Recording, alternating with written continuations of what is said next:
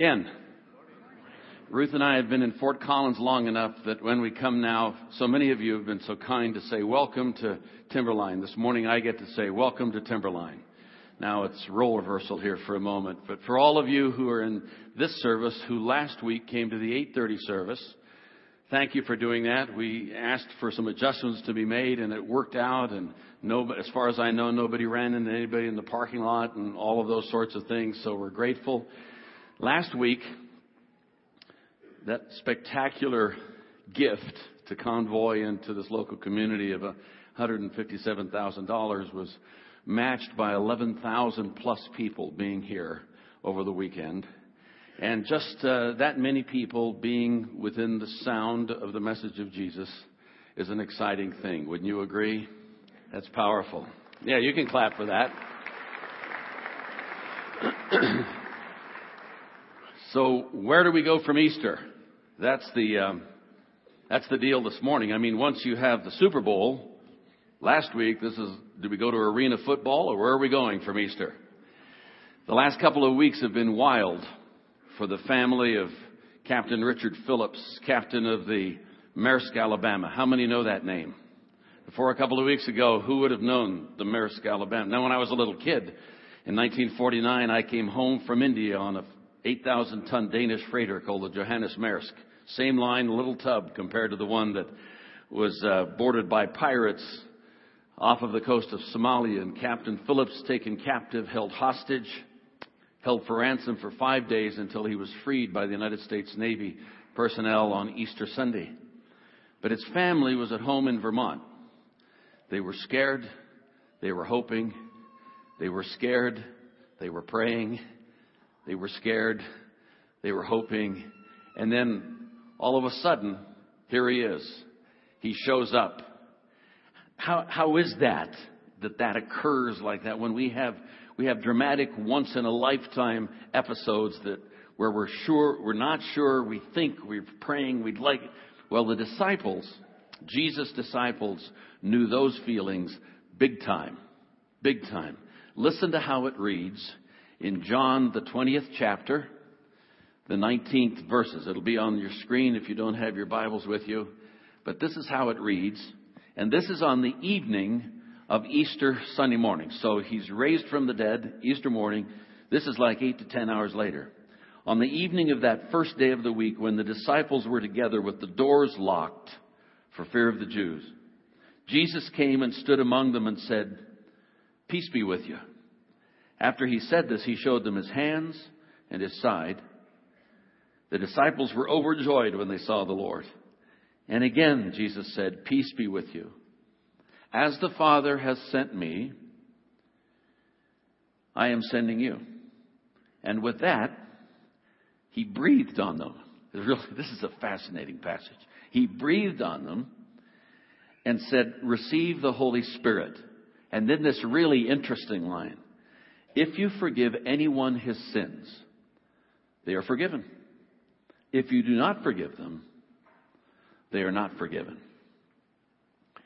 On the evening of the day Jesus rose from the dead, his disciples were afraid and in shock. His disciples were afraid and in shock. Their last eight days had been a roller coaster ride. Just, just imagine if you were one of the disciples and you and you're saying it in your words. You know, we started out great on Palm Sunday. We got the donkey for him. We were going into town. We were coming up the hill by the Kidron Valley and we're coming around the corner. You could hear the roar of the crowd. And as we come around, all of a sudden, there were people with palm branches and people putting down their coats on the ground. I mean, it was an awesome day. It was a great day. And then we went back in the evening and we stayed in the little town of Bethany. And then on Monday we went back in again. At the end of the day we'd go back. He went back and forth all during that week. We were with him. There was that one time when he came into town and he just, he started crying. We, we didn't quite get that part where he was crying over the town.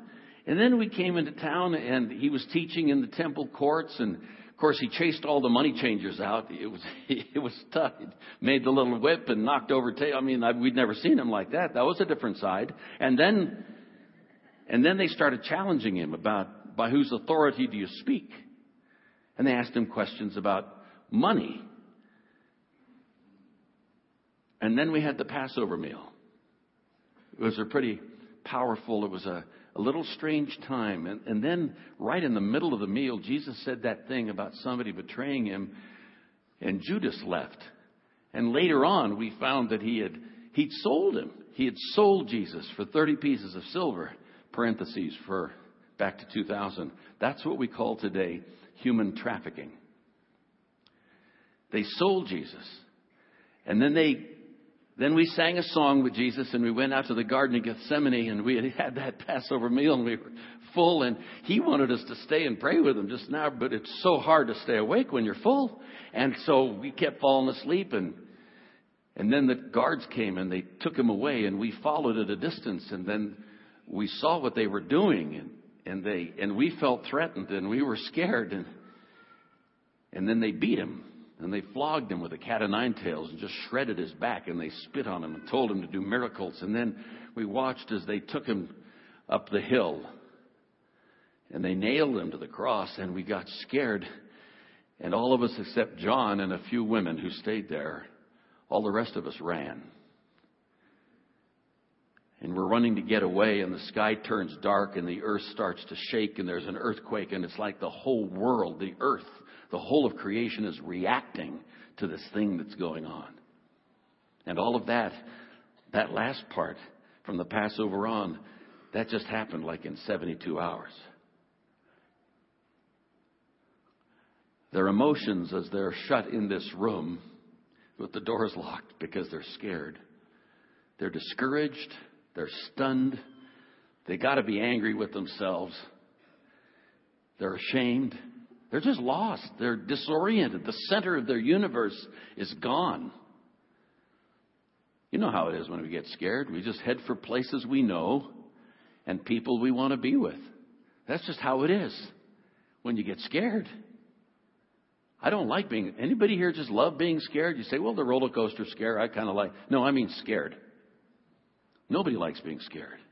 It does something to your heart, your adrenaline's pumping, you just, you don't feel safe anywhere.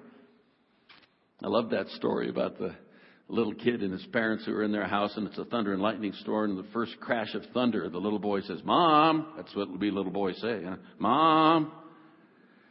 She says, What is it, Johnny? He said, I'm scared. He said, It's okay, it's just a lightning storm, not a problem. Pretty soon, bam, another crash of thunder, lightning, and you, Mom, what's going on? I'm, it's scary in here. It's okay, honey. He's hunkered down under the covers, head under the pillow, you know, bam, another says, Mom. And she uses the ultimate encouragement. It's okay, honey. Jesus is in there with you.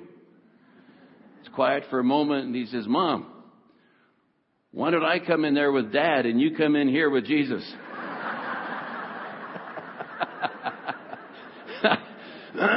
there, there's something about physical presence, isn't there?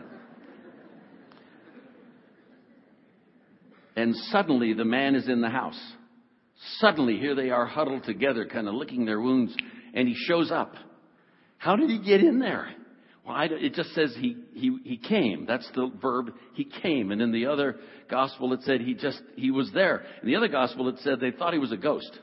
It scared him So, I mean, they're already scared, and then whoo, they scared him again. He, and it's like beam me up Scotty or something. You know, he just he's the, now physicists in this room know that you could if I could arrange the atoms and the molecules in my body, I could walk through that wall. If I could get them just aligned right, I could go through the wall. Now we're not built that way, but whatever it was in his glorified body allowed him to show up. And um, he says a thing that's good. He says, "Peace to you. Have a little peace here, boys." Now, uh, that was the standard greeting in the Middle East, still is today. Shalom, salam aleikum. That, that's a standard phrase all over the Middle East. And it says, and he shows him his hands and his side. I guess ghosts don't have scars. These aren't just piercings. These are not cosmetic things. These are, these are piercings that kill you. These are scars at the base of the wrist on the hand that hold you pinioned like some insect to a Roman gibbet. This is a Roman spear lancing up under your rib cage, plunging into your heart. And then he says it again Peace to you. They were overjoyed to see the Lord. The fact is, they found peace in his presence. We find peace in his presence when someone we know shows up, when someone we know that we think has power or actually does have power shows up. I think it was October 17th, 1989, 5:04 p.m. I remember the time. Fourth game of the World Series. I was driving in the Santa Cruz Mountains near Santa Cruz, California, and the whole world went crazy. Five miles south of the little campus where I was president, Bethany College, was the epicenter of what they came to call the Loma Prieta earthquake. Some of you remember that. It was a 7.1 on a Richter scale. 11 miles down, two tectonic plates shifted three feet and generated more energy in 15 seconds than all of the armaments of World War II, including the atom bombs, put together. And when that happens, the surface of the earth shudders and dirt starts billowing up like that. And I mean, it, it, was a wild time. And I was on the far side of the hills and I was about 10 miles away from the campus. And I got back across the hills before the highway patrol closed the highway. There were landslides everywhere and fires burning in the hills and homes. And I pulled onto the campus grounds and I drove in and Fortunately, not any buildings had come down on, on, the campus, but all the students were out in the open areas milling around because you have this sense, even though it might be safer to stay in a doorway, people tend to run for the outside in an earthquake. And so they're out there milling around, and I pulled up in front of the chapel, and a young co ed came running up to me, probably a sophomore.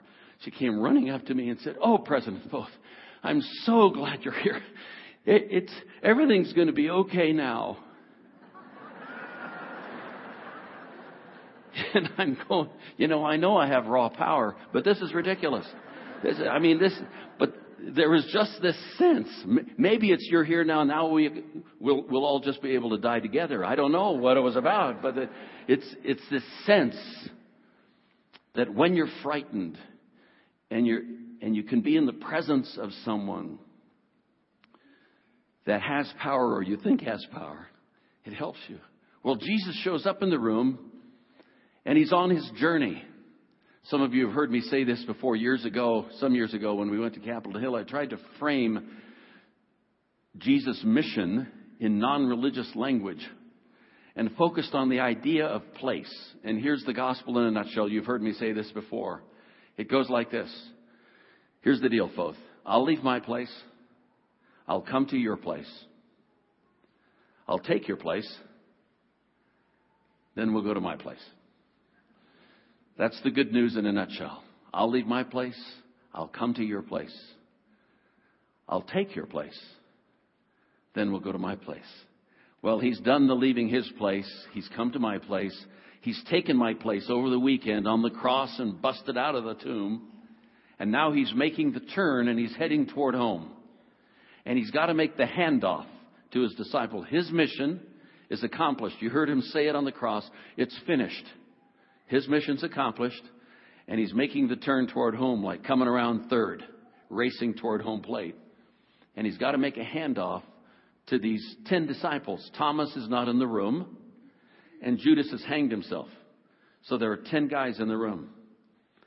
And um, as he makes that turn, he says this phrase. One phrase, as the Father has sent me, changes everything. He's not just going to give them a pep talk. This is not win one for the Gipper in the, in the locker room like Knute Rockne at Notre Dame. This is, this is the creator of, of all the universe making the handoff to 10 scared guys, all from the same county in Galilee. And he turns to him and he says, Here's the deal. As the Father sent me here, that's the way I'm going to send you. And I'm saying, well, what way is that? How did the Father send you? And in the next two phrases, in the next two uh, sentences, I think he captures what he meant by that. What he says and does next captures it all. And it starts this way He breathes on them. Now that's, I got to tell you, that seems unusual to me. Maybe it was common there in Palestine in those days, I don't think so. He breathes on them. Whenever I think of that, I think of being with little kids back in the days of station wagons, the pre-van days. Some of you are young. All you know is vans. But how many here know station wagons? You know, see, those were the days when you didn't have seat belts and you didn't have those humongous car seats and you could just reach back and smack people back there. You just, you don't have to confess who you are. Some are the smackers and some are the smackies here. I know that, you know. But it was an art form, you know. You'd scoot to see if you could miss the hand, you know, and you'd be doing this and all that kind of stuff. Ruth and I, Ruth and I were going to design a car some years ago that would be fuel efficient and sleek. It would have self-cleaning windows on the inside and it would have room for eight in the front seat. hey, little kids always want to be in the front seat. What's that about? And we'd have a loop tape that would just play all the time. Sit back and stay on your side of the line. We will be there when we get there. If you do that again, we're stopping the car. We thought it would sell. It may even might even sell today. I don't know, but but I love Bill Cosby's line where he said, "He's breathing on me." Here's the creator of the universe that scripture says breathes on these people. And I'm thinking to myself, you know, Jesus has some interesting methodologies. You can read it in the Gospels. You know, he, he speaks to somebody and they're healed. He touches them and they're healed. In one place, it's mud in your eye. He gives a mud ball in a guy's eye and he's healed. Another place, he spits right in a guy's eye. It, you can read it. And here he breathes on them. And I'm thinking, how does he do that? And this is just because I'm curious. You know, maybe it's one at a time, you know. Maybe it's just one big breath for all ten. of them. I don't know how all that works. But what's with that?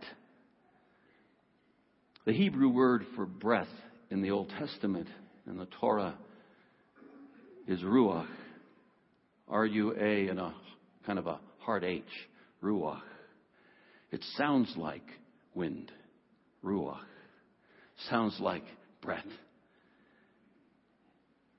Literally, in that stifling, fear filled room, Jesus was a breath of fresh air.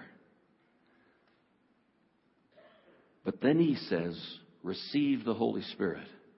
Now he's told him about the Holy Spirit earlier. You can read it in John where he says, Now I'm going to go away, but I'm going to send you another comforter, another advocate. There are two words for another in the New Testament. One, one means another of a different kind, and the other one means another of the same kind. And he says, I'm going to send you another counselor, another advocate, another comforter of the same kind, just like me. We're one and the same. Biblical scholars kind of debate this because it's a little awkward sentence construction here. But they debate now, how, how, does this fit? How does this fit with the day of Pentecost a few weeks later when the Holy Spirit is outpoured on a lot of people?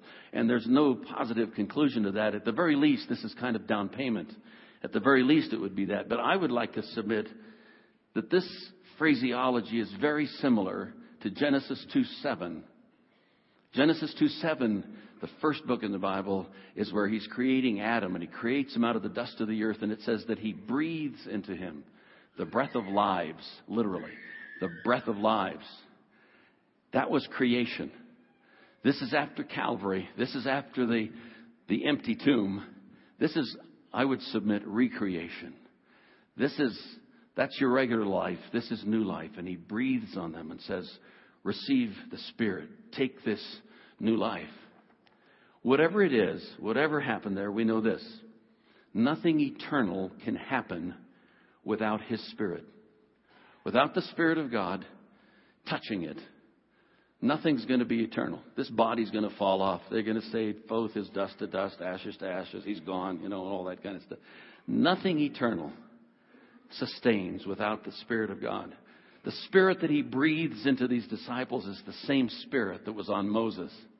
It's the same Spirit that was on Elijah on Mount Carmel. The same Spirit that was on Elisha. The same Spirit on Daniel and Isaiah and the shepherd boy David and John the Baptist. Same Spirit. The Spirit that is in you today, because you have received Jesus into your life, is the same Spirit that Moses had when they crossed the Red Sea. Did you ever think about that? The same Spirit when Elijah took out those prophets and outran the chariots on that day in Jezreel. Some years ago, I had a friend who was elected to the United States Senate. And he'd asked his father, his family to come the day before. And early the morning of his swearing in in the Senate, we got together, nine or ten people, and we were going to pray over this new senator. Kind of bless him, if you will. He wanted his father to do that. And uh, before we did that, he said, Does anybody here want to say anything? And a couple of folks said a little something. And then his father said, I'd like to say something. And he picked up the Bible like this. And he said, You know, son, the spirit of this time, or first of all, he said, This book is spirit. It starts with Spirit of God, it ends with the Spirit of God. The whole story here is about the Spirit of God touching people's lives and changing them making them whole, restoring them, making them a new people. He said, The spirit of this town in some quarters is the spirit of arrogance, speaking of Washington, D.C. But the spirit of this book, the spirit of this God, is the spirit of humility. I pray on you for your tenure as a United States Senator, Senator, the spirit of humility. And my prayer is that sometime in your senatorial career, somebody would walk up to you, pull your coattail, and say, Excuse me, Senator, but your spirit is showing. Spirit is everything. We talk about, boy, that guy's got a great spirit, or doesn't she have a great heart? And we're, we're getting at the essence of the person. We're getting at the, at the core of who they are. I would like to submit that, you know, like your brain, and some of you here are brain people. You know all about brains. I just dabble in brains. I love reading about how the brain works, but there are neurotransmitters in my brain right now that are firing off signals. Like, like a gazillion things are going on in my brain so I can move my hands and try not to slouch and stand up and try to speak in a comprehensible fashion. And your brain is saying, stay awake. Try to listen to the dude, you know, try to, and you're, you know, you're trying to focus and take a note every now and again and all these things. And you have the, the transmitters and you have the receptors. I would submit to you that we have spirit receptors in us. That we are creatures designed in the image of God. And when we open our lives to Him, He fires up those receptors so that we, in fact, connect with Him in a very powerful way. And Jesus breathes on them and says, Let me give you the connection. Let me give you the power the holiness to be me on the planet because I'm going back to my Father. So I sort of get that part, but what he says next is a bigger challenge for me. If you forgive people their sins, they will be forgiven. If you do not forgive, they will not be forgiven. Literally, it says if you, if you release people's sins, they'll be released if you hang on to them, if you grab them and hold, they'll be held. Now, I'm thinking, what does that mean? I'm a person who's kind of curious, and I ask the why question a lot. Why? I'm, I'm still two years old at that level. You know how two year olds, you say stuff to them and say, why? You say, well, so and so. And they say, why? And you say, well, and they say, how come? And finally, you gave the, you, you just give them the parental answer, which is because, because I said it. You know, that's the ultimate authority. That's the way it is. And I'm asking the question here why? How come? What does that mean? I'm thinking, I, I kick into my Pharisee mode. You know, the Pharisees, these, are, these were lay people, these were religious leaders, and it wasn't just them. The Sadducees, who were the priests, were the same way. They were one day with Jesus in this house. You can read this in Mark, the second chapter, verses 5 through 7. And Jesus is talking to some folks, and all of a sudden the ceiling starts coming in. Remember that story? This guy has four friends. He's paralyzed. And they bring him up to the roof because they can't get near the house. And they start tearing the roof. They have flat roofs over there in Palestine. Sometimes they put gardens up there, and they're tearing off the dirt and the tiles and the, and you can see him down inside the room and the dirt starts falling down and you know how sunlight comes down through dust and people are going, you know, and they, they open it up and here comes this guy let down on four ropes and he's on a pallet and he's, he can't move. Now clearly they want him to heal this man. They want Jesus to heal him so he can walk. And Jesus looks at him and says, Son, your sins be forgiven you. And the Pharisees, the religious types, are over here and they're thinking, whoa, whoa, whoa, that's blasphemy. Only God can forgive sins. And it says Jesus knows their thoughts. It'd be fun if he just turned to him and said, Boys, you're starting to get it. You know, but, uh, but, the, but the point is, he, he starts with their sins. And I'm like those guys. I'm saying, what do you mean I can forgive sins? If you, the disciples, forgive sins, they'll be forgiven. Because I'm saying only God can forgive sins. But here is God, Jesus, who is the Christ, saying, You do it. Well, if we know that nothing eternal happens without the Spirit, we also know this nothing on earth can move forward profitably without forgiveness. Nothing. No relationships, no teamwork, no team building. Nothing of that can go forward profitably without forgiveness. Listen to how Jesus speaks on the cross. He's talking to the Father and he says, My God, my God, why have you forsaken me? Later on, he says, Into my, into your hands I commend my spirit.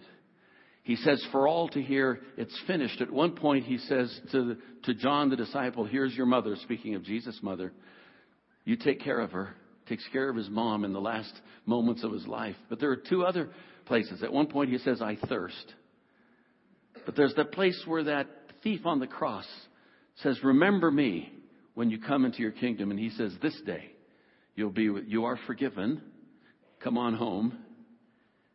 And then when they're nailing him up, he talks to the Father and says, Forgive these folks. Father, forgive them because they don't understand. They don't get it. They don't know what they're doing. This business about forgiveness is the essence, the presence of the Holy Spirit, and the act of forgiveness clears the deck for all relationships, either heaven connected or earthly connected. No quality relationship can work without forgiveness. I have a friend, and some of you have heard me say this. I have a friend who says marriage is an ongoing series of forgivenesses. If you can't forgive, you can't be in relationship because we're human beings and we do dumb stuff. Sometimes it's little small stuff, sometimes it's big stuff. But if we can't get there, if we won't get there, can't have relationship. But the problem with forgiveness for me is that it's counterintuitive. It's not where I normally go. If somebody hits me, I don't know about you, but I want to smack him. You know, you know, kind of tit for tat thing. It's not natural to forgive. But let me ask a feeling question. What does it feel like not to be forgiven? When you've done something and you need forgiveness, what does it feel like not to be forgiven? It feels crummy. It feels like I'm a hostage, like Captain Richard Phillips on that lifeboat off the northeast coast of Africa. What does it feel like to be forgiven? Makes you feel like dancing. Makes you feel, you know how sometimes you get a bill from a company and, and it's less than you thought? You're not quite forgiven, but it's okay.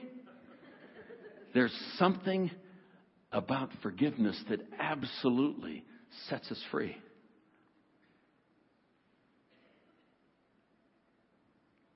Another question What does it feel like to forgive? To be the forgiver? Because that's the point Jesus is making. He says, I'm going to put my spirit in you and I'm going to make you forgivers. I'm going to make you forgivers. You're created, I'm going to recreate you to be a forgiver, just like me. Well, it feels like a rescuer when you're a forgiver. It's raw power when you're a forgiver. There's one thing better than being forgiven it's to be able to forgive. You know, there are some things where we can't forgive ourselves. it, um, you know, I, I talk to folks, I talk to myself sometimes about stuff like this. God, I know you've forgiven me, but I just can't forgive myself. One day, some years ago, it was like he was saying to me, Foth, look, I'm the creator of the universe, right? Right. I'm the holiest person in existence, right? And I forgive you, right? Are you better than I am? I forgive you. Why don't you get on with forgiving yourself? If I've given you absolute absolution, if you will, I've cleaned the slates. Don't hang on to it. Let it go. Some folks hold grudges. I know how to do that. I've done that. When my father left my mother after 29 years of marriage, it took me eight years to be able to hug my dad. He wasn't a terrible person. He wasn't a horrible person, but there was just something in me that I couldn't let it go. And I don't know if it hurt him, but it sure shut me down. It sure stifled me in certain areas. I love that quote. Somebody reminded me of it last week. That quote that says, holding a grudge is like taking poison, drinking poison, and waiting for the other guy to die. After the last service, someone came up and said, I, I heard, I heard another one like, holding a grudge is like setting yourself on fire and hoping the other people will be offended by the smoke. You know, I,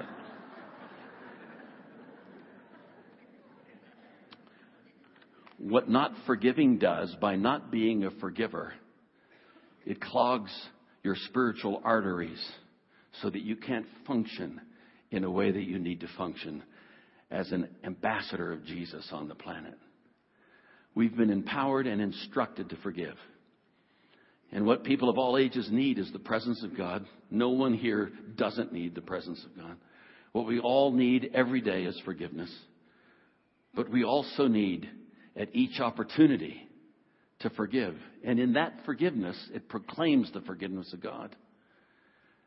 Some years ago, Karl Menninger, the Menninger Clinic in Kansas City, psychiatrist, wrote a book, this was decades ago, called Whatever Became of Sin.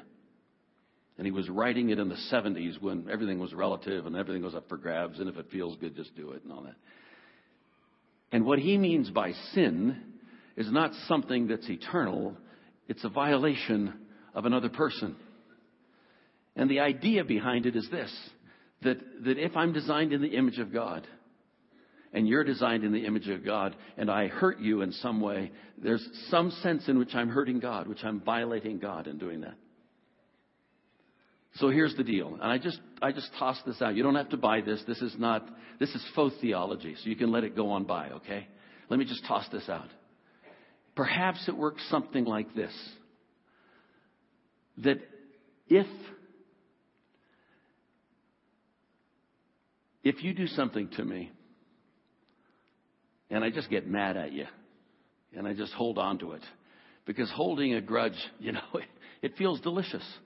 It's just delicious for a moment or a day or a week, and then it eats your heart out. But if I don't forgive you,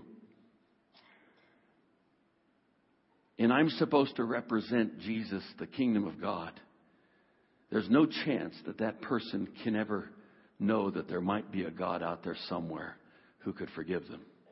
But if in fact John does something to you and you go to John and say, John, you know that thing you did at work?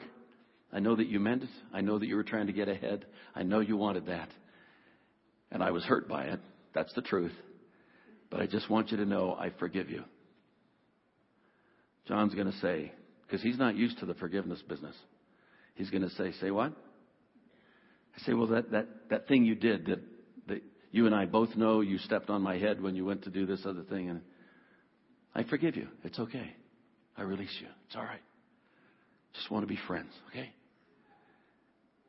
It's quite possible that John would say, Where did you learn that?